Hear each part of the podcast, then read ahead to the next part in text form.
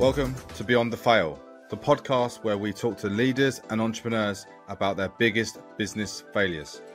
We'll deep dive into how they overcame these setbacks, the lessons they learned from them, all to help you gain valuable insights. Failure is an essential part of the business journey, as well as being the key to success. So we're here to show you how to thrive from it. Natalie Bailey is a former personal trainer, now success coach, mentor, and the host of the Confidence Mastery podcast. She's also a property developer and is currently building 100 plus units just outside of London. Today, she shares her experiences in starting a new business in a new country, working with an absent business partner, and the personal impacts of when your business struggles with cash flow. This is Beyond the Fail with Natalie Bailey. Thank you so much for being here uh, today. Um, how are you? I'm very excellent. Thank you very much for having me. I'm very excited to finally speak with you. And I think we've got a lot to talk about. Great. Well, um, hopefully um, it matches up to your um, expectations. So I suppose just kicking off, um, you've obviously done a lot of different um, things in your life, a lot of different entrepreneurial pursuits. What kind of got you started in the kind of world of business and entrepreneurship? Okay, so um, I'm going to take you back to my childhood, if that's okay. Go for it. Let's let's go. Let's go back. Let's go right back. So when I was a kid, I wanted to go to either Oxford or Cambridge. I love school. I love learning. I still love learning, and I didn't know what I was going to study, but I just knew that that those were one of the two places that I wanted to go to because that was they're the best the best of the best in England, as far as I was concerned. And I was following that path up until I hit sixth form, and I just had enough of formal education, being told what to do, where to be. Um, because my birthday is October, I I'd passed my driving test. I was 18, had a car, and I'm just like, I'm an adult, and you're moaning at me for not being here. Like, on time to come and have a free period until you're teaching me something. And it's all just became too much. Mm. So I just I didn't know what I wanted to do. And I thought there's no point in going to uni to get myself into debt and not know what I want to do. So I spent the next four years doing a number of different jobs, trying to figure out what it was that I wanted to do. And I, and none of that really sat well. None of it really worked. Hence, there being about eight jobs in about four years. And in 2011, I was like, right, fuck this, quit my job, got on a plane, went to Magaluf, thought I'll go and find myself. Um, and I found myself in the hedonistic world of Magaluf and the whole party scene. And which was a very, very interesting period of my life. And but it was really there in that phase that I saw opportunity for building a business, for making money, doing something you enjoy. Now, don't get me wrong, I started on absolute peanuts. So I was telling someone this the other day. I used to work for 40 euro a night for an eight hour shift that was usually nine or 10 and um, with no break. And we were like absolutely brown packed.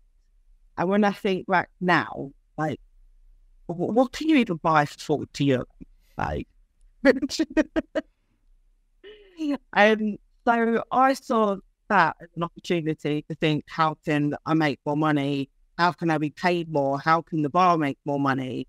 And for that first year, I ended up running that bar in the day as well as in the evening, I was doing night shifts and then running it myself in the day to, to bring more people through the door and looking at the different kinds of opportunities that our bar could have over others.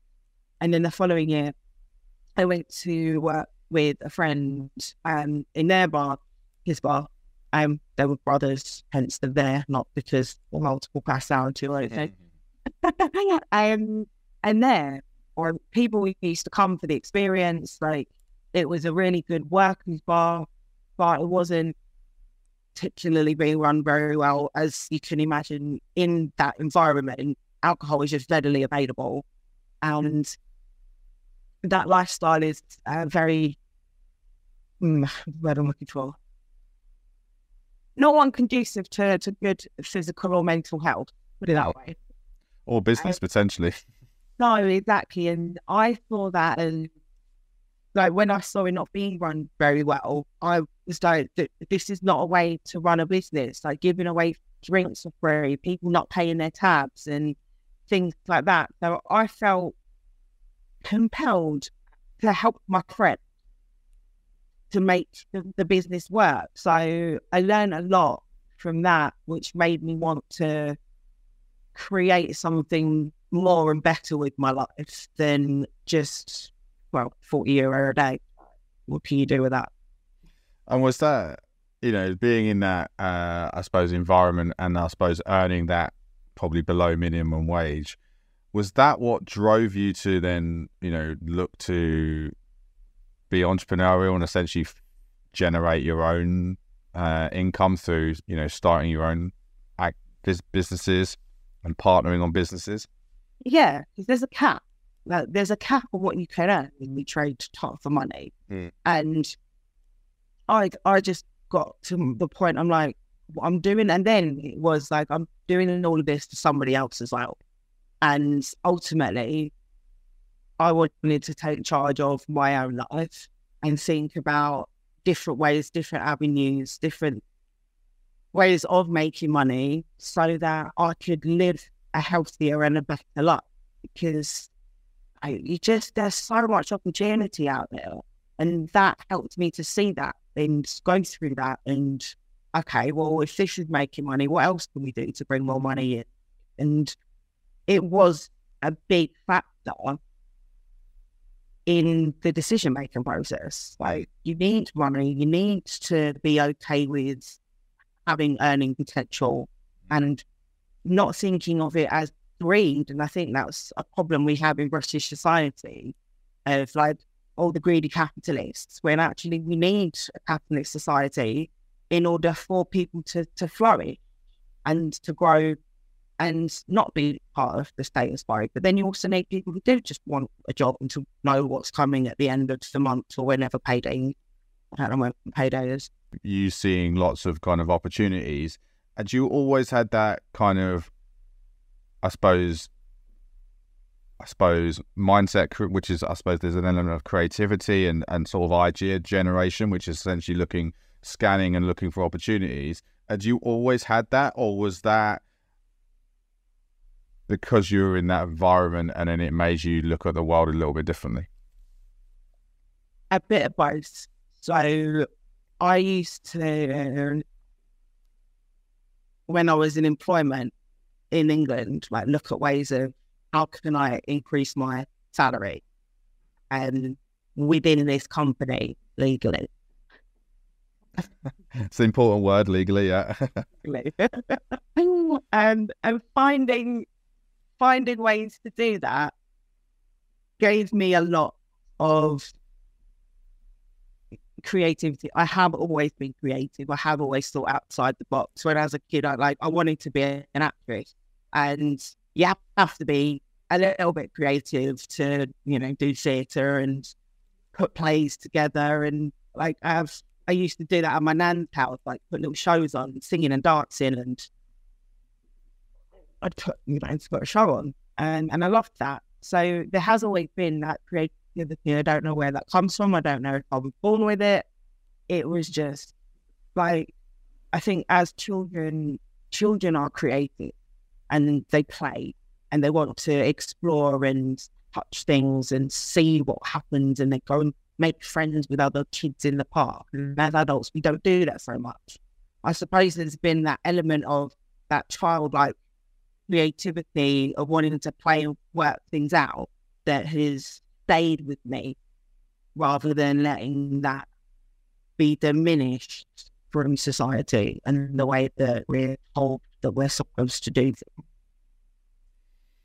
Yeah, and I I was uh, I was reading a book recently. Uh, I will put the I was I can't remember the title, so I have to put it in the show notes. But there was a book I was reading about recently about how the importance of play as an adult mm-hmm. in order to stimulate that creativity. Because as you said, there's there's not enough of that uh, that happens, especially in kind of business context. Actually, encouraging you know businesses and, and teams to actually you know um, encourage that playful side and that and, and fun activities in order to then stimulate collaboration and, and creativity. I think it's um yeah, it's definitely an, an interesting um, area which is not uh, it's very much sort of undervalued.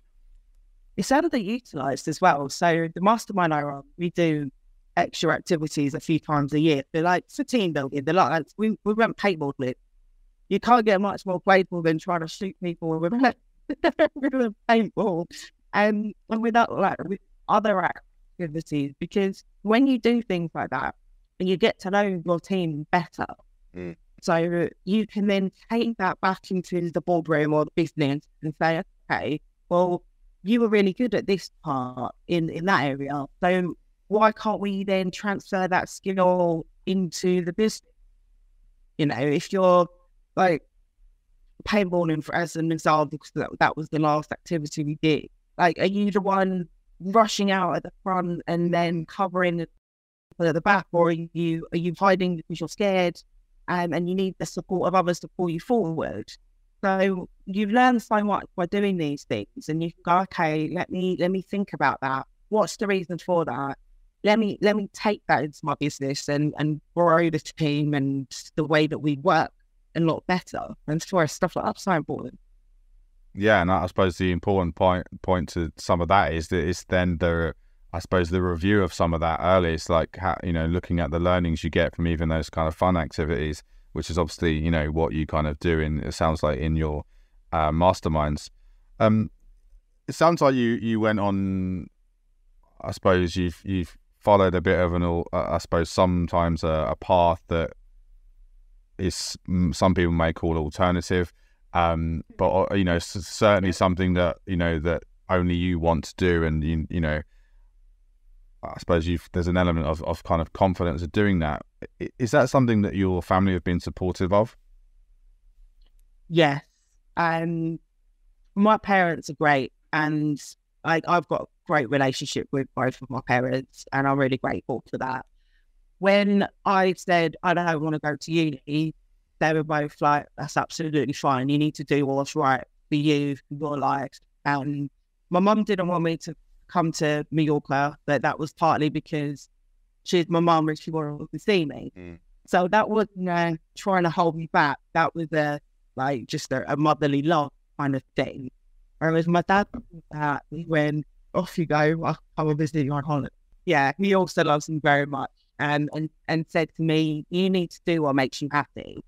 And when there's been times where things have gone wrong and I'm struggling, like my dad's always said, I'll, I'll never tell you what to do. I can't tell you what to do with your life. Um, but he loves to listen and is really supportive. And he's like seeing the stuff that I post about and sharing and doing. And he's like, I'm really proud of you. And I know my mum is too, because my mum's my business partner. She's also known as Paula. And so we have a property business together. And she she now joins the mastermind days and comes on the retreat with us. And she has a very different background to my alternative, as you say it. You know, she's got 20 years of corporate experience to bring to the table. Um, but yeah, like my my parents are great. Yeah, I mean, it sounds pretty sort of kind of special, and and I would say, you know, sounds like they're very, um, as you said, supportive, and they, they've given you kind of freedom to, I, I suppose, experiment really, yeah, find your own path. Yeah yeah, because ultimately, like it is my life. So they they want the best for me. And if they're not understanding why I'm making a choice, then we'll have the conversation of this is why I need to do this, but I need to go and explore. And I, I live in New York, like I said, I went off in 2011, and 12 years later to me, it's still my home. And I know that me being here is so much better for my mental health like being by the sea, being able to get grounded, that, that spiritual side that I used to think was a complete load of nonsense. Mm. And until I got stuck in England with lockdown. So having open conversations and discussions around that is that means I'm going to be able to be better in the business, even remotely, because my brain functions in, in a better way. and, and being able to do those things and explore that just makes life better. I, can't imagine it any other way. And is that is that something that's sort of given you the, um, I suppose, the kind of confidence to, you know, try different businesses and run different businesses? Obviously, you know, you said that you you started to run a bar, you know, a fairly kind of you know young age in a kind of new environment. Did you ever have any kind of you know fears or or doubts when you were in that kind of I suppose managerial you know leadership position? Um, I know I said this to you earlier, like before. Um, I I know that I can do anything that I set my mind to. I know that deep inside me because I just have belief. But until you do something, you don't really know. So there is still a will this work? Will it not work? What if it doesn't work? Moments where you just like, like you just you just don't know. But once I start doing something, I know very quickly one whether I'm going to be good at it, and two whether I want to do it. So I've worked in bars since I was 18, and I know I'm very good at it. I'm very good at giving people a great experience. I'm fast. I can do math. I don't need the till, and and people want to come and talk. And that is so running a bar is not just about running a business, it's about giving people that experience so they want to come back. The people used to come to my friend's bar and say, Nanny, is this your bar? No. You know, why not? Because at that time I didn't really want the responsibility or the overhead.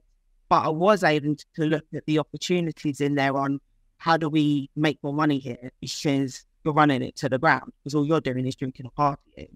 Whilst I'm still c- competent enough and capable whilst I'm drinking and partying to know that people need to pay their bill. Mm. You said you didn't want to take it on. You didn't want the responsibility and overheads. Was, but is that a kind of, uh, I suppose, fear or you know, limiting kind of belief you had at the time? Part of it was, and part of it was not knowing if I wanted to put roots down. Mm. And there are I suppose, commitment issues that I'm working on, that I've been working on, and knowing that is this the place that I really want to be long term? Back then, I didn't know that. I was just enjoying myself. Whereas now, I know that Mallorca is home. So I can quite easily say, yes, I'll take a bar role and run it and run it well. But that's not the industry I want to be in. Does that make sense? Yeah. Yeah, no, no, it does. Um so it was the yeah, I suppose the commitment issue around or as you in your words, around um around the location more than the business and the activity. Yeah. Yeah. Because I didn't I don't I was still I was twenty two. Mm. And I know there are some people don't know what they want to do and where they want to live. And up until the age of 21, I thought that anybody who was from London who didn't want to live in London was fucking crazy. I'm like, why would you want to live anywhere else? It's the best place in the world. But it's not. So there's so much to explore and to see and to do. And I didn't know where my base wanted to be, but I knew that I wanted to do something more than just work for like when I first started, forty euro a night, which is fucking insane. Like you can't have a good dinner forty euro a night. Like well, I like to eat well. Um, but having the the tapping into, well, how can we make this work better? Whilst I am here in this location, that I was in my own. Um, and then there was no, you know, if this doesn't work, do I want to live here? Like, because I love to travel. But yeah, New Mallorca is home now. Yeah, so it sounds like you there was kind of a lot of a kind of uh, I suppose tension uh, in some ways. You're being kind of pulled in uh, you know lots of different directions. So you um you know went on to uh, open a, a kind of gym with a business partner. Um, what kind of early successes did you sort of see in that business if you did see some successes? Starting out in the fitness world is not not easy, and I had to go from life and soul of the party to just being the life and soul of like wanting a better life. And that gym was a boxing gym, and the boxing side worked really well. All the classes that were put on were really great. The the boxers that came out of that gym were really great. So it had a lot of success from that side. The bit and sawdust side of you know lifting wasn't as great as it could have been, and it took me about a year before I even found a gym to go working. So I had to spend a lot of time like figuring out how to market myself PT, as a new PT, like with no testimonials. I've got no results yet. So I just bring myself into making myself look the best that I could and be my own walking advert. Um, and then I was looking at this gym of what's what's working well. Okay, the boxing classes are working well, but what isn't, what's not there. So there weren't any other classes for women, for example, like women seem tend to like the the next bombs and pump classes or going to an aerobics class or a fitness class or strength based class. Um and having that space, like lots of women don't like to lift weights, whereas that's my well, my love and my passion. So we added in other things. So like the fitness classes that were obviously open to men and women, um, that weren't just boxing, or how can I bring more people through the door to the monthly membership? Because mostly gyms make money from people that don't go to the gym. but there weren't enough of the members to cover the overhead and with, without all of the classes. So I, I, like, I'd have had, I haven't run a gym before. So it was, it was a very interesting time going and then thinking, okay, what did I learn from the bar? What other opportunities did we create in the bar to make people keep coming there rather than just getting their drinks? It was the shot girls and other activities and all, all sorts the of experience. The experience, exactly. And, you know, putting certain nights on. So I was like, right, we could do that at the gym. We could have the classes, we give the people the experience, right? But then the how do you put the monthly membership up if there's nothing extra that you're giving them? Um, and that's where that was failing. And also, it was underground, and people don't come to New York to be in a budget. But was there, I mean, obviously, it sounds like a, you know, obviously always difficult to get a business off the ground. Did you see any kind of wins, or was it just all kind of struggle? there was mostly struggle, but there were wins when I started to get more clients through the door, when my classes started to take off and people were coming. And when when you coach as a PT, you don't just give people a physical transformation. You see people's minds change because they become stronger and they become happier, they become more confident, they're able to do more um, and have they've got more energy and they talk to you about their life and what's going on. And my my trainer was online and the, you know the things he knows about my life are just crazy. So me seeing that and seeing the changing people doing that, those were huge wins, and that started to bring more revenue in because I'm then enjoying that more, wanting to help more people, and and seeing, like I say, seeing more people come through the door, those were the wins. Like setting the classes up, like figuring out how to how to social media. This was ten years ago. Mm. It's it wasn't as easy to to market then. I don't think as now. Um, so we did leafleting, we did like events, and so I was like, bring your friend, like come to your first class for free, bring a friend, like all sorts of things around that. And so we created a nice community. There was a nice community of people at that gym, especially from the boxing side. It's just similar to the bar, I suppose. Yeah, exactly. And they come for the social interaction. And that's why people tend to choose one place over another is the the the experience and the community they get, and that's something that I now really understand. Especially like in the entrepreneurial world, in the business world, you're it's often a very lonely space. Mm. So if you can create your team and a nice community, or you're a part of something else like a mastermind that gives you that and feed you that need human connection. Because ultimately, you know, human beings, we we've always lived in tribes, and then we're pushed apart, and we create something new as an entrepreneur that maybe our families don't understand. So who do we talk to? So it can be very insular. So I've really learned the importance of community rallying and giving people that experience. One from the bar, two from the gym, and then three from being being mentored and being parts of communities myself. And it's a huge thing I'm very yeah, no, absolutely, and you know you're right, and you know the sort of sense of community in in um in in the world and in sort of societies is definitely you know eroded, uh, you know, quite significantly over time.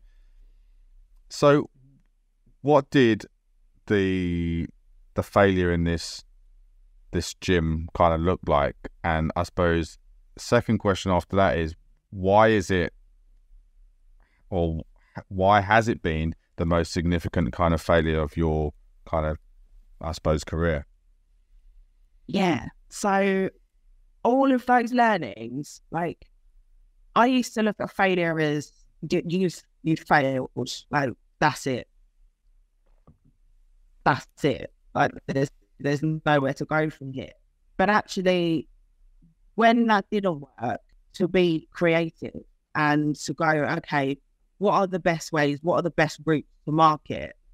So thinking about that all went to shit because of somebody else not turning up. Is the are the people that are coming into the business the right people? Do they want to be there doing three classes a week at six to eight PM and underground? Are they they a part of the team? Are they helping you market and like you need to and helping to cultivate that community value driven um, business, which I've taken into into other things like working with the right people and ensuring that your values are aligned, that you're morally aligned, and that you're happy to to work together. And that if I'm putting 100% in, I need 100% from you, not someone who's just going to show up every now and then and take half the money. I that's not a fair exchange of value. So it taught me a lot from that perspective. Does that have I answered the question? Yeah, it was. Uh, yeah, you, you, you have. I, I, suppose I would like to understand a little bit about yeah. What that actual failure kind of looked like, and uh, what was the the moment you knew that it was. I kind of, I think you know because the business ultimately shut down, didn't it? Uh, yeah, what? Yeah, uh, when did you kind of know that yeah, this is kind of over? Um, when I had to get another job because like it just wasn't enough people coming through the door, so I actually ended up working, running the gym, doing my classes, having my PT clients, opening, closing, cleaning, and then working in a restaurant in the evening five nights a week, and then having another full time job. I was doing like three wow. three full time jobs basically, and I was exhausted.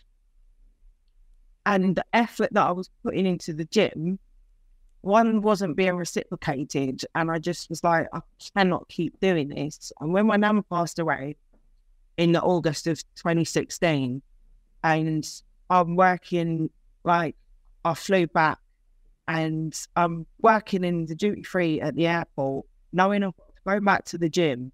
And I just sat on the bathroom floor and cried because I just couldn't live my life like this. I just lost my nan and things were just falling to shit, basically. And I just thought this this needs to end. It was like, right, I'll see this out to the end of the season and then I need to reassess and really think about what is it that is going to bring me joy because that really made me see that life is far too short to be working. I'm supposedly living the dream um, in Mallorca. And then the reality was I was working three jobs, so just lost money. Yeah, I mean, obviously the three jobs isn't, you know, sustainable. Uh, and then was it the, because obviously that's a combination together. Do you think it was the sort of passing of your nan that made you kind of reevaluate, or were you kind of reevaluating anyway, or did you not have enough space and um, you know time to kind of think, you know, this isn't working? There wasn't a lot of time for thinking because it was one thing to the next. And whilst I loved the gym, absolutely adored it, it like I say, I wasn't getting the support I needed to make it work properly. And therefore, I had to go and get those other jobs. And obviously, then making me think, well, what what's the point in all of this? Like, what what is life really about? That my nan passing away, I lost all of my grandparents in the space of four years. So that took its toll. And it was that because we were in the hospital with my nan. She's got four children and lots of grandkids. And I was the only grandkid that chose to be there because I, I, I, was very close. Not that they weren't slagging them off at all, but I wanted to be there. And so in her last moment, she had her family around and she wasn't alone. And I thought, if I carry on living how I'm living, I'll probably end up dying miserable or lonely. And it was that was really the, the catalyst for my mum and I to decide to do something together and to create something, a better life, so that, you know, we're not both miserable and lonely. She's working all the hours under the sun and miserable too. I really realised that life's too short to be miserable by losing people. And that was just like, okay, like something needs to change. I will, well, I will make something different and I will make my grandparents proud. And it's interesting, isn't it? Because, you know, I think from a outward perspective, if you're not kind of running a business, it sometimes, and particularly, you know, maybe being in, you know, in Mallorca, uh, it sounds very lavish, right? It sounds like a lavish lifestyle. I'm running a, I'm running a gym. It all sounds great, and I'm sure on social media it all look great as well. But you know, as you said, it can be a kind of lonely place. Um, and you you talked about the sort of lack of of support. What support did you need, and why isn't it? You, you know, you weren't getting it. I don't know if he lost the love of the gym for for running. His or business partner. Yeah, like I just he had another business as well. It's almost like this was a hobby. It became a hobby to him that he was then no longer interested in. Whereas we needed to think about investment, updating equipment, and running ads, and like I say, bringing people through the door. And I just love being there when I'm training people and obviously training myself. And that wasn't like he didn't want that. So uh, how can I how can I how could I get the support for making these changes and implementing all of this stuff if he's not on board? which is why it is so important to make sure that you are working with people that you're aligned with that you know that want ultimately the same goal or similar outcome.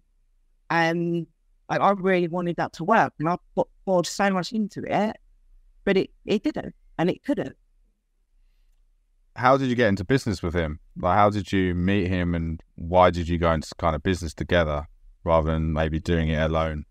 Um, well, a friend of a friend um, after I did my Benito training, I was doing that for about a year before going into that with him. And so he's looking for someone basically to run it because, like I say, I think he'd lost lost the love of running it and couldn't do it because he was running another business.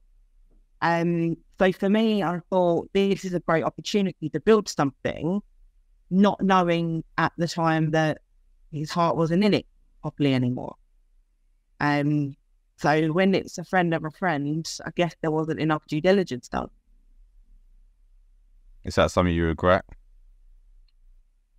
I don't believe in regret. I believe in learning. And if I hadn't had that happen, I wouldn't know what to look for in people now. Hmm. And what is that? What what in terms of you know how you now make assessments on who to go into business with and who not? What, what does that now look like? It's ha- like the conversations, knowing people for a long enough period of time, and asking, you know, what kind of life do you want? What does this business look like to you in five to ten years time? Can you imagine still liking me in ten years time? It's important. it is important. And is there that level of respect? Like, will we enjoy doing this together? Mm. As opposed to, okay, I need to make some money and you need to make some money. Let's let's give this a go. So figure and then figuring out the roles and responsibilities, like mm-hmm. who's doing what. Because otherwise, if I'm giving hundred percent and you're giving fifty and you still off fifty percent of the money. That's not a fair exchange of value. That's not okay. So, yeah, really spending time. Like, are our goals or not? Like, if this goes wrong, what? How will we solve this this particular problem? Like putting those scenarios into a conversation and making sure that you're aligned with how you solve problems. Like if you're somebody who puts your head in the sand and does nothing about it and expects me to do everything else, that's not going to work. I need somebody that's going to be all in. Like, which is why working with my mum so good because like we can't we can't get away from each other. yeah, and you know your values align as well. Yeah. Is there? Do you think there's a? Because it sounds like you've you know you've got a really good set of um, kind of criteria there. Is that something that you would or have looked, you know, for your mentees, for example, to for them to kind of formalize? You know, because you could you could have that in a conversational form, you know, with a potential business partner. You could do it in a, a I suppose, a more formalized way, like having some kind of like questionnaire to fill in. Yeah. Have you done any? Have you got any examples of how you've you've kind of implemented that um, that set of principles?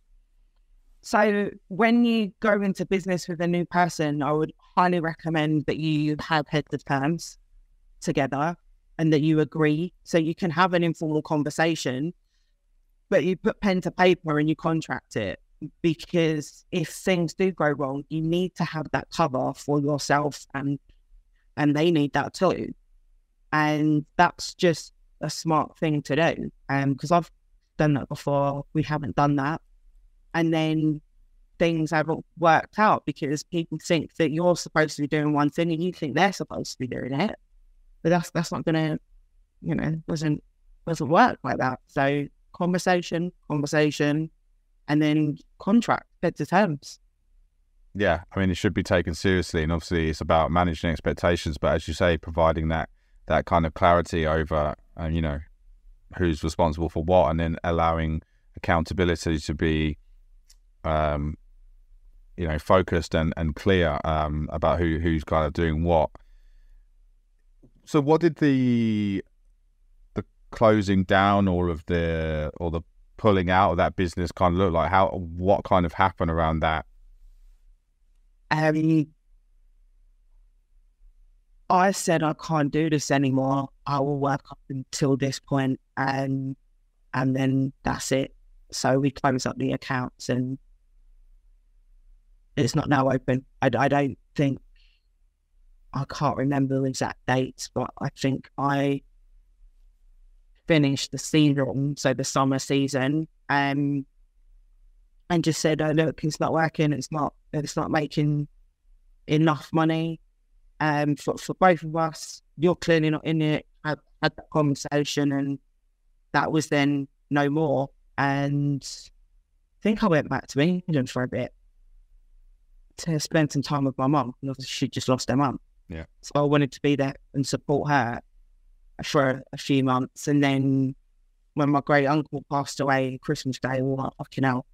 And when from then we went to an event in this January um, property event, and that's where things cemented and moved on to the next phase. Um, and how did your how did your business partner take that conversation when you said this isn't working? I don't want to do this anymore.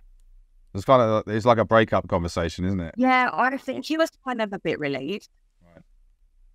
because, like I say, that like his heart wasn't in it, and like not turning up to run sessions, and it's like, wait, you're the you're the boxing trainer, and I've got a room full of like thirty to forty lads that I can. There's, there's so much I can do. There's still fitness in boxing. I'm like, but I can't teach it. I train it, train it. I, I enjoy the, the training, but I can't teach someone that. I can't. Like that wasn't that wasn't right for me to do. But I'm. I can run on circuits classes, and they hated it actually because my circuits were always the worst. No, fucking hell, Natalie. It's too it's too intense for them. Yeah, no, well, I'm, I made sure that people got what they needed. Of like, you're here to get fit, like, you don't quit. Um, but yeah, he he's an absolutely lovely guy and really, really nice man. So I don't want to take anything like that away from him, but uh, yeah, I think he was a bit relieved. Um, Was he surprised at all? A little bit, a little bit, but I think I also because I, I, I- you know, I said I am like have just lost my nan. I am breathing. This isn't working, and so yeah, I think he he was a bit surprised. And did he try to convince you otherwise? Did he try and you know sort of say, "Oh, we can make this work and turn it around"? No, So it sounds like he was kind of resigned to it, and he's yeah, yeah, I just don't think he wanted to do it anymore. There's there was so many like other factors that I think he just had another baby, so his time was short. Like bringing other people in and other boxing trainers who I st- I'm still in touch with. And one of them is now at the gym that I go to, and setting up um, his own boxing gym somewhere closer by on the island. Um, and he said the same thing, like he didn't want to be there with someone who didn't want to be there. So I think me saying I, I can't do this anymore for this X Y Z was it gave him permission to go. I'm not doing this anymore because I don't think he. I don't think he wanted to let people down because like the boxing side of it is fantastic, but if your heart's not in it and someone goes, I, I, I can't do this anymore. I'll be leaving at this point. And you're like, it's like it's like a sigh of relief. Mm. Yeah, I- I think that I think you're completely right. I think it is you know, as you say, it's it's it's you know kind of similar to breaking up with someone. You know, someone's got to do it, and someone's got to have that hard conversation. But even though maybe you know it sounded like you got to that that point in it that both people actually wanted it, but he didn't maybe want to have that conversation or even face face up to it. Di was anyone else impacted by the closure of that business? All the people that went to the gym. was there any staff or any you know other kind of suppliers or as well as obviously all the clients Um, there were, yeah, I mean, like a couple of other trainers, they had to find new, new places to train, so take people to. Um, I don't know that in this area that there's, there's any other boxing classes that were set up for quite a number of years.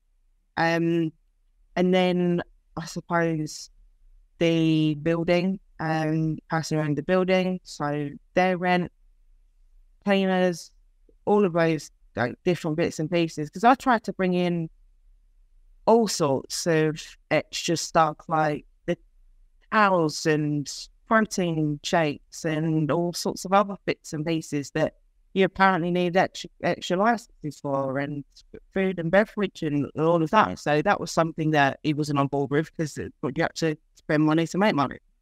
Um, so yeah, there's there's a few a few people that were let both let go, let down. Um, mainly, to be honest, the the people that came.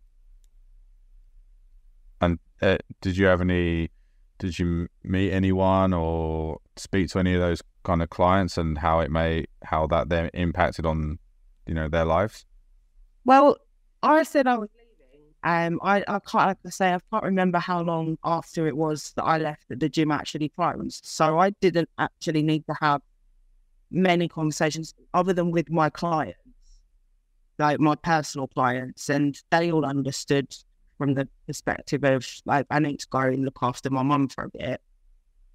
They understood that, and did that make that easier? Because obviously you had a very, I suppose, unrelated business reason to again to actually to kind of leave. Did that yeah. make those conversations easier? Much easier, and rather than like just just saying that this isn't working, we're closing down. Mm. I mean, some people they do understand that because running a business is difficult and it takes a lot more than most people like, do understand. Um, so yeah, I mean, you know, fighting personal reasons mm. it is a much easier conversation than like well, going into administration or liquidation. Yeah. And what would you say that the kind of key factors were behind that that business kind of folding and and you know ultimately kind of failing? I mean, you you've kind of touched upon a, a you know a few different ones, but I suppose is there any sort of yeah, kind of real key ones in your mind?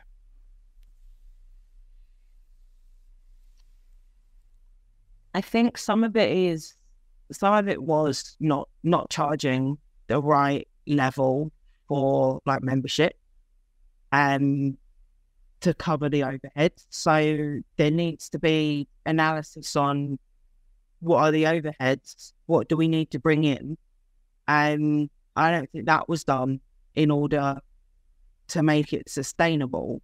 Because mm. whilst I made good money on classes and the PT, the running of the gym ultimately comes down to to memberships and that analysis. And um, like I say, wasn't done.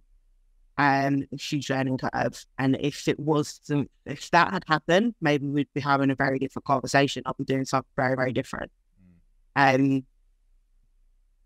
and knowing like the, the, the like your profit and loss like you, you need to know what's coming in, what's what needs to be covered, um, and if what's being going out isn't being covered, you need to work out how to cover that. Because if I'm then subsidising through my own clients to run the gym, but that other person isn't, you're not on the same page. So there's a real kind of lack of, I suppose, financial management, really. Yeah, I'm like, what's like and cash flow forecasting and all of the things that you need in order to run a successful business, and which is something I now do. Mm. So that's been, you know, a huge learning to me on on that side of things. And so we now run things with better financial sense. Mm. And you talked about marketing as well, and sort of like how much of a impact did a, I suppose, a lack of marketing strategy or investment have on on that business? Well, if you don't know, that was the other thing. Like, who's target market? I didn't know that specifically because there's two sides to the gym. So, who is trying to get through the door and not having that plan? What what do we need to be telling people? What kind of things do we need to be sharing to help bring people through the door, to get them excited, to to know that this is the place that they they want to come to? You know, why us? And and that's a really key thing in any marketing is you know why should the people choose you over someone else that is similar or you know could be a different amount of money. For some people, it's pure price Whereas I'd rather pay more money to go to the gym I currently go to than the cheaper one because I really like the people and the community. And I'd rather help to make somebody like the guy who runs this gym, I'd rather have put money in his pocket than like a big chain. So it's knowing and understanding your customers, who your customer base are, and mapping out a plan for your marketing. How much is it going to cost? What needs to be covered? How do we reach these people? That definitely would have. And obviously, you know, a couple of those points, I suppose, now thinking back at it, you know, being sort of a seasoned business person, is some of that just because it was a, a, very steep learning curve? You were new to business. Uh, you know, you obviously your business partner wasn't very kind of supportive. Um, do you sort of see it as as as that? Do you do you wish that you had had more kind of I don't know, sort more advice or support at the time? Um, yeah, yeah. Like if I'd had a mentor, a proper mentor that had run a profitable gym, that could have changed everything. Because, like, we do property development now, and we wouldn't be able to do that. We just converted a 20,000 square foot building. Like, you can't do that without the right support. So, I I know I now know how to run a gym, and I have spoken about opening another gym because it is such a passion of mine. And I was going to do that last year, and then again realised location. Where do I want to be? I, I, I, it was where am I putting my roots? Because I just spent some time in Barbados and then London, and then I'll move back here, and so that hasn't happened yet. So, if I were to do that, I would get help and support from one of my mentors actually who is Joel Ratner, who did open a health club. So we were going to, to open one together. I would stuff. Um, but again, location with that is everything. Um, so do you think, I mean, was there any um, sort of elements looking back where you, you know, you, you kind of took yourself as personally responsible, you made a kind of mistake, or was it, I suppose, all just part of the sort of circumstances at, at, the time, and there was lots of different factors that led. Was there anything that you felt that you should have done differently? I feel I could have done a lot more differently in like looking at and seeking help or looking at other gyms. How do they run? How do they make money? And rather than from a PT head of more clients equals more money. And and that way I could have done something different um, and to make the space more inviting for people. And although obviously I spoke to everybody that came in there, I made friends with them and and things like that. I suppose asking asking the client, what do you want from this gym? And which is something that I now do. I my mastermind, what do you want from it? mm. So customer, yeah, customer surveys, understanding your target market more. Yeah, um, and that that may have made it more successful. Um, just I suppose asking for more help. Uh, if I'd done that, which again is something now, I'm not afraid to ask for help because you can't do everything on your own, and you you can't know what you don't know. And whilst you know you can learn on the job, put me in a bar, I know exactly what I'm doing. I know how to run a bar. I try to apply the principles because the principles are the same, but there was there was some disconnect, mm. and that's again that's why it didn't work. And yeah, if I if I could do it again back then, I would definitely have sought uh, my mentor's help and done some better flow forecasting. Well, there's some, I think, some really great learnings from that. Um, what else did you learn from this experience, and you've since kind of um, used utilized that those lessons in your approach in kind of business?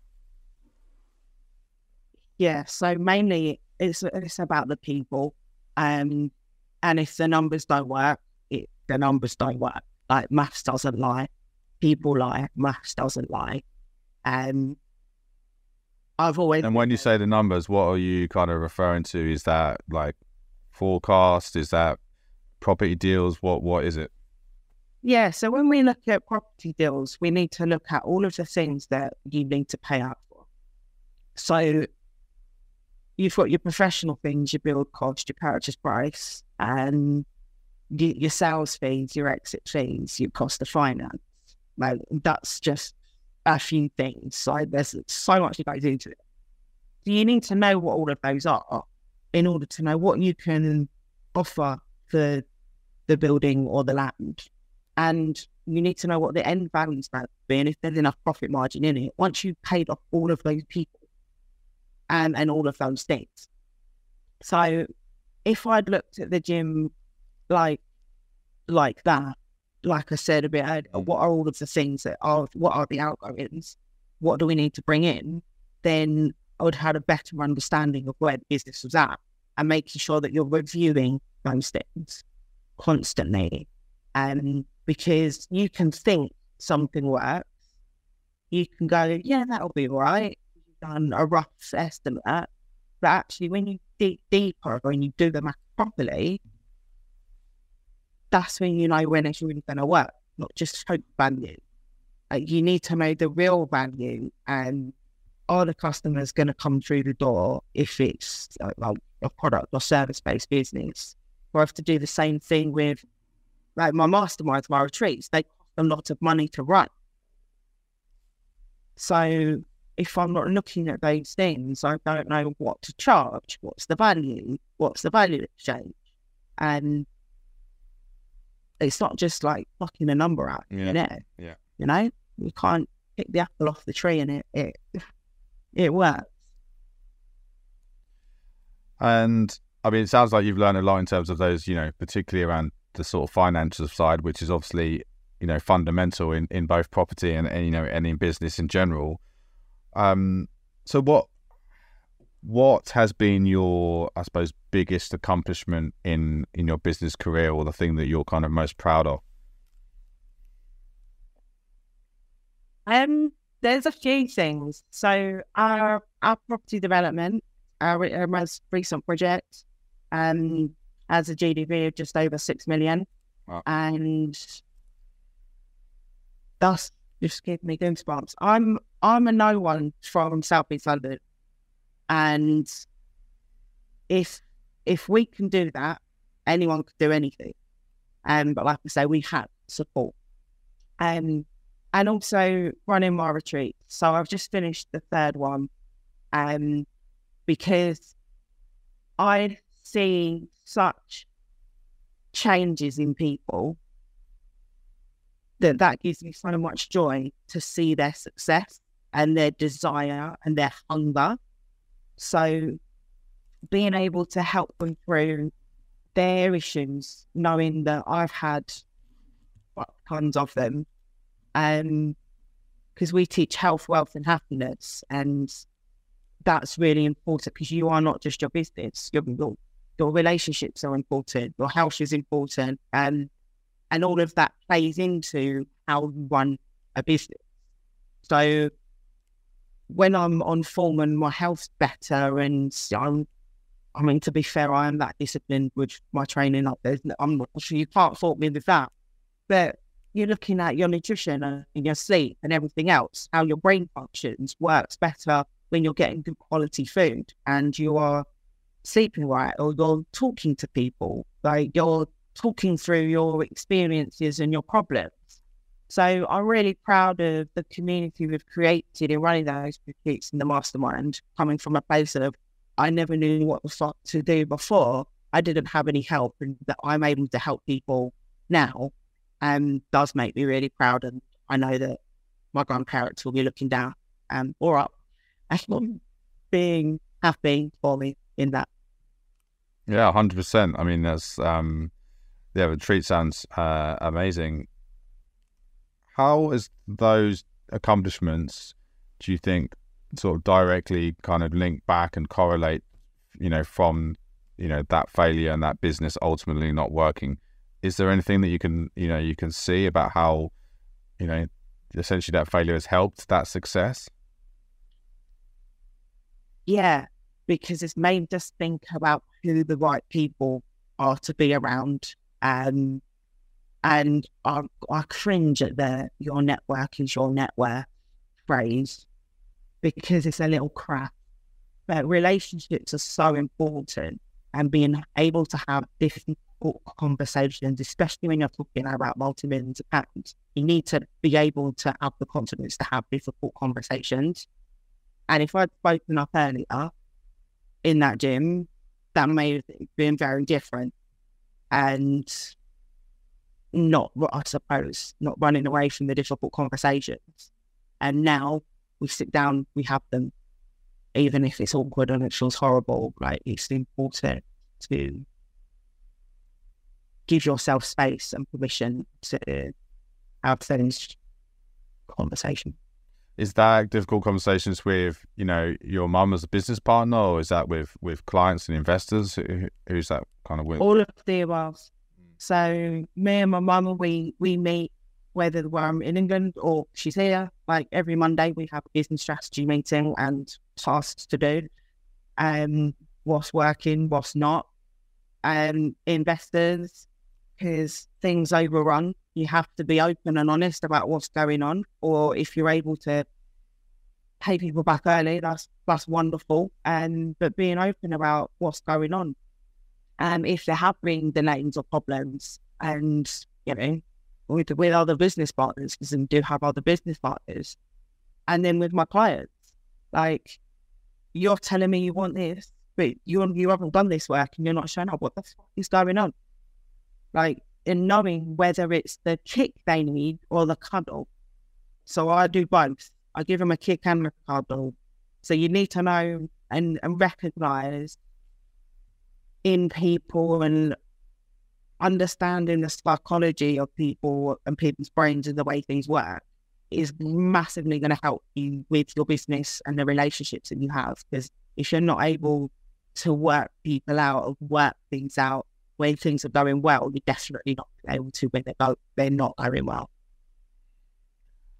And taking that point you just said, as sort of about understanding yourself, what did you learn about yourself in the sort of the lowest point that you were talking about earlier? Uh, you know, obviously when it all got a bit too much, and obviously you had that bereavement. What did you kind of learn about yourself at that particular kind of moment, or you know, coming out of that? And I am strong, I am powerful, and it's okay to take a step back um, and, and, and know that you, you, I'm not a failure as a human being. That one thing didn't work because of these reasons. And seeing myself in a light that meant that I was open to opportunity to learn that I knew before from having loved school, but had lost that. So bringing back, like as we said earlier, that element of that child which play, um, and allowing that creativity to flow and to come back. Did it uh, like knock your kind of confidence at all? And was it sort of a setback to to that? Did it give you kind of more doubts about, oh, I, you know, maybe I can't do this business venture, um, it's business like, maybe this not, it's not for me. Was there any kind of stories you were telling yourself at that point? There was some I was like, oh, for fuck's sake. Something, something else gone well. Swearing, yeah. Yeah, I mean, I do swear a lot, and it's just part of who I am. But it made me think of, well, if not this, then what else? More than anything, like, what can I, what can, what can I do? What do I want to do? How can I do it?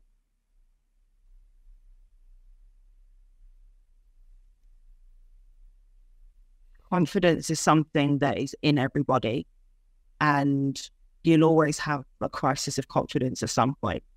And when things fall apart and they fail, it's natural and normal to feel shitty and to think, oh, what, just what?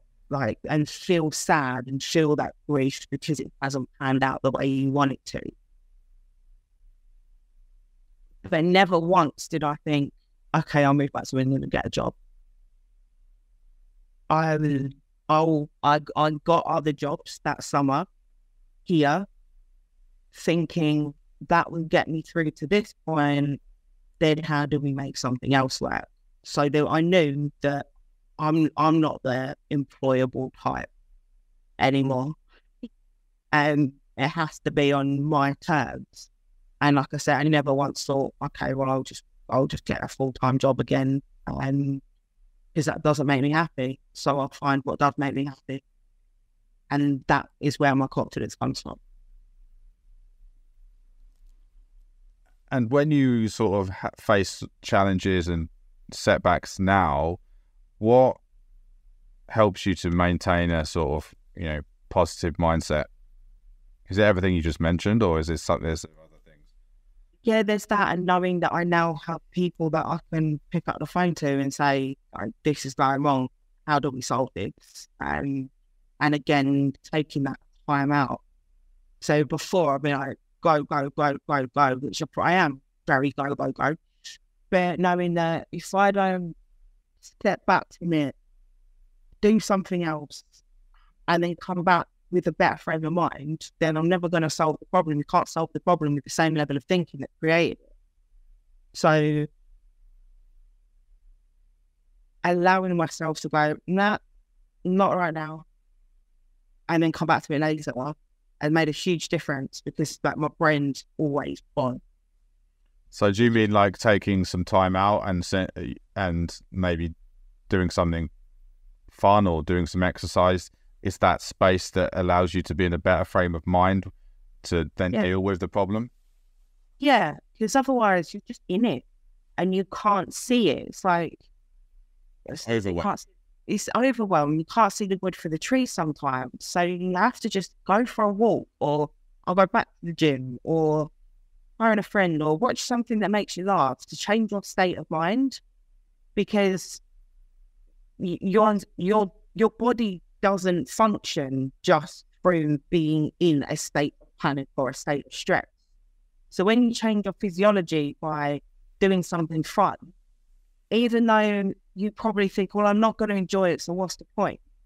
Once you start doing something, you you do start to you do tend to start to enjoying it and like smiling, just smiling, it tricks the brain into thinking you're happy and it's you start to feel different, like and then smiling at other people and laughing. It's that fun and play thing that we were talking about, stimulating creativity earlier as well, isn't it? Yeah, and it does wonders for you, and it just makes you a better human being. Which is the first point in you know to being a better human being and being in a a positive frame of mind is obviously crucial to then being able to run a business effectively. Yeah. And knowing that things are going to mess up and there will be failures, but you can come back from it. Just apply those learnings and those like things then you know, okay, that does that hasn't worked. Why hasn't it worked? Like I'm I'm a good person. I'll find a solution.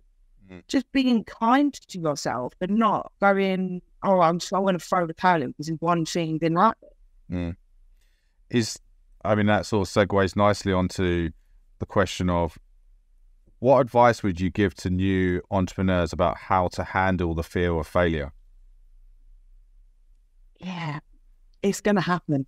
So just accept it and accept that is a part of life and it will teach you so much more than if you just constantly are successful.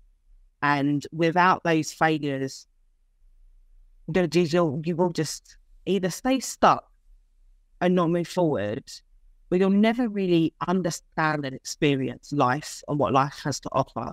Because the moments that where failure happens, they teach you so much about yourself. And you can become stronger and more confident and more successful by knowing that failure is okay and that it will happen and just accept it. And and that gives you power. That gives you so much power. I think that's that's you know that is great and powerful advice. Um, and a different kind of question, but you know, in some ways similar. And I think you may have touched on it a little bit. But what advice would you give to listeners who might have experienced a significant setback in their business recently? Ask for help. Like you, as we said, right? You can't you can't do everything on your own.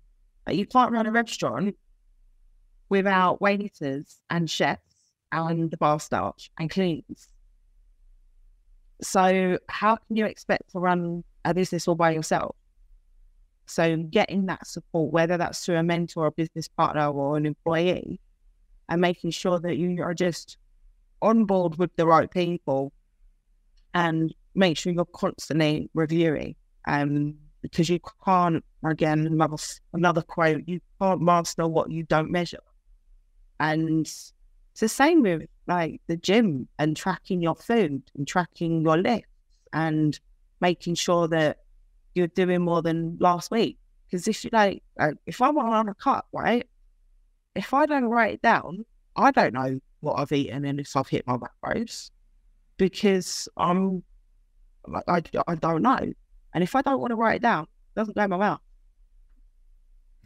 Like and that and yeah, and that and that's true. And obviously it's back to your in some ways similar to what you said earlier about um you know, the in your gym business, the finances weren't kind of being tracked. And obviously how do you know particularly around cash flow and particularly around, you know, new businesses and cash flow, cash flow is what kills them. So, you know, if it's not being kind of tracked and those kind of key numbers are being tracked, how do you know if you're on the brink of bankruptcy or not? Exactly. You have to track everything, everything, like down to the penny. And it doesn't make you a penny pincher, it makes you smart. Mm. So, yeah. And you and you just circling back to the advice you gave, you talked about getting support uh, for a, a mentor or taking on a member of staff. I suppose what about those those kind of solo entrepreneurs who are in some ways thinking, well, that's going to cost me money. I don't have much money, so I, you know, I have my very little amounts of money in my business. You know, I haven't got enough to spend it on a member of staff or a mentor. What would you say mm. um, in response to that? It's an investment in yourself and your business, and there are always ways. And I do understand that it can be a difficult decision. And I know that if I didn't take money out of my business to invest back into myself and my business, I wouldn't be able to grow.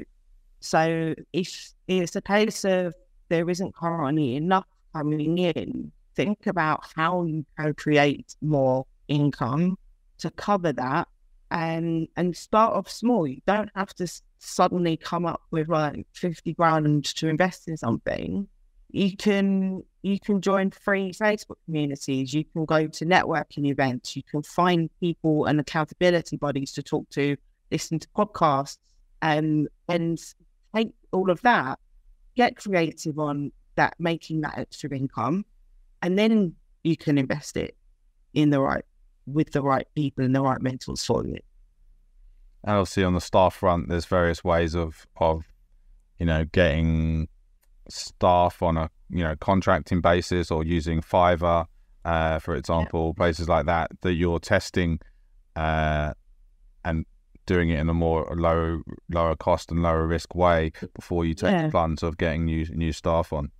Or like full time. Someone doesn't have to be full time. Mm. Think about what are the tasks that you're currently doing that you could give to somebody else so that you can then spend that time doing better income generating tasks. So you can get a VA, for example, to help you with your social media and your admin and your emails and all of the things that take time away from you doing the things that actually make money.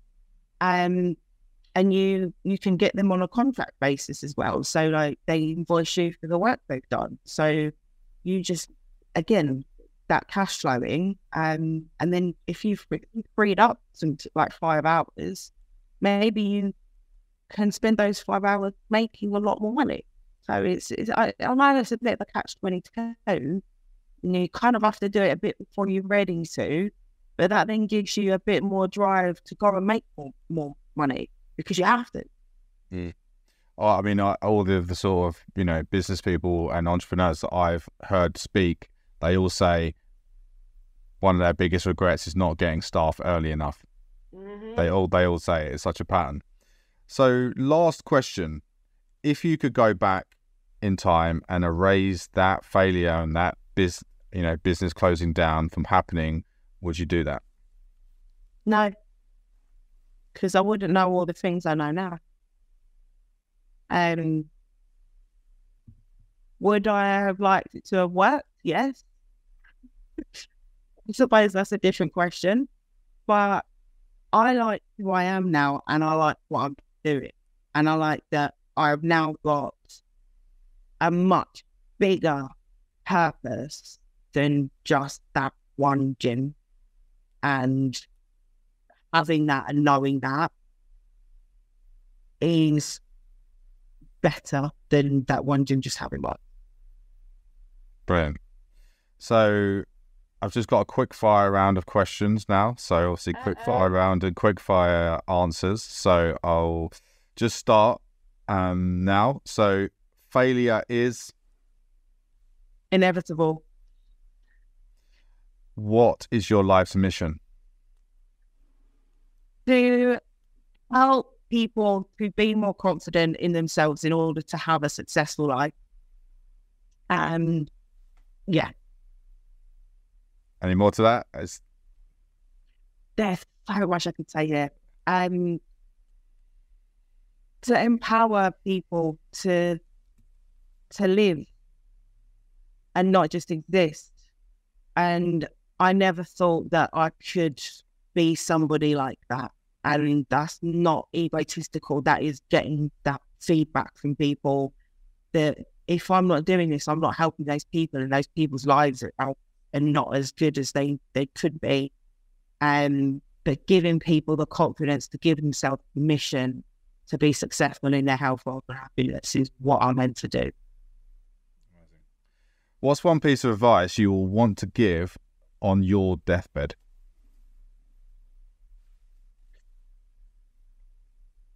Um, do more of the things that make you happy because life's too short to be miserable. I think that's perfect. What's one habit that keeps you resilient? Going to the gym every day, even when I don't want to. And it's rare that I don't want to go to the gym, but I am that disciplined with that that it tells me if I can do that to my body, I can do that in other areas. So having that discipline creates so much resilience in every area of my life. If you could be immortal, would you do it? No. Why? I am terrified of what the world has to hold in the future with AI and all sorts of things and agendas and uh, no. What's one surprising fact that not many people know about you? I performed Othello at the Globe when I was 15. Wow, that is a good one for the CV. Uh, and who can you recommend as a guest that I should get on the podcast?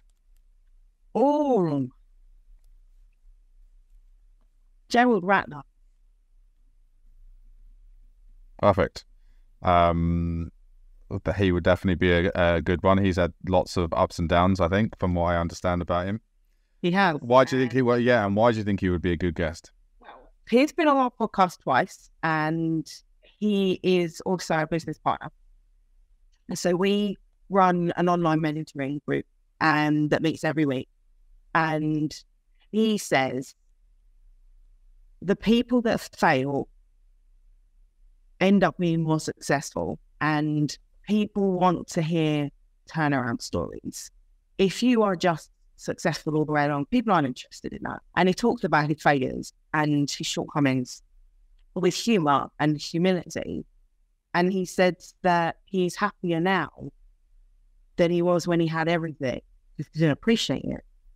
So all of the failings and all of the learning, like he's, he's an amazing man to talk to. He sounds absolutely the kind of ideal and perfect guest for this. So yeah, thank you for the recommendation. So um, yeah, Natalie, where where can people find you and connect with you? Um, my name on all social media is Natalie Arabella Bailey. I've got long red hair, you cannot miss me.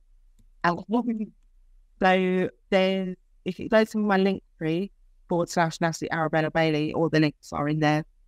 And my podcast is also called Confidence Mastery if you fancy listen to that. Amazing. Well, um, really appreciate your time and for all of the um, honesty uh, and insight that you've shared today. Um, and I'm sure listeners will get um, huge learnings from this. So, yeah, thank you for your time and for being here again. Well, thank you so much. And and it's been really good to revisit this stuff and on a personal level and start to think about other things. And I I literally yesterday put a business plan together for something new. So this has given me so much this has given me so much as well. So thank you very much. I appreciate you. Amazing. Well, hopefully you got your cash flow forecast sorted for that business, and uh, uh, and we all look forward to hearing what that uh, that kind of looks like. So, um, yeah, thank you, uh, thank you, Natalie. My pleasure. Thank you. Thank you for listening to Beyond the Fail. Really hope you enjoyed this episode and learned something new. Please do subscribe to the show and leave us a review. It really does help us to grow and to reach more people. Do follow us on social media too. We're at Jeswood on Instagram and at Beyond the Fail on YouTube and also on Linktree. Thanks again and see you soon.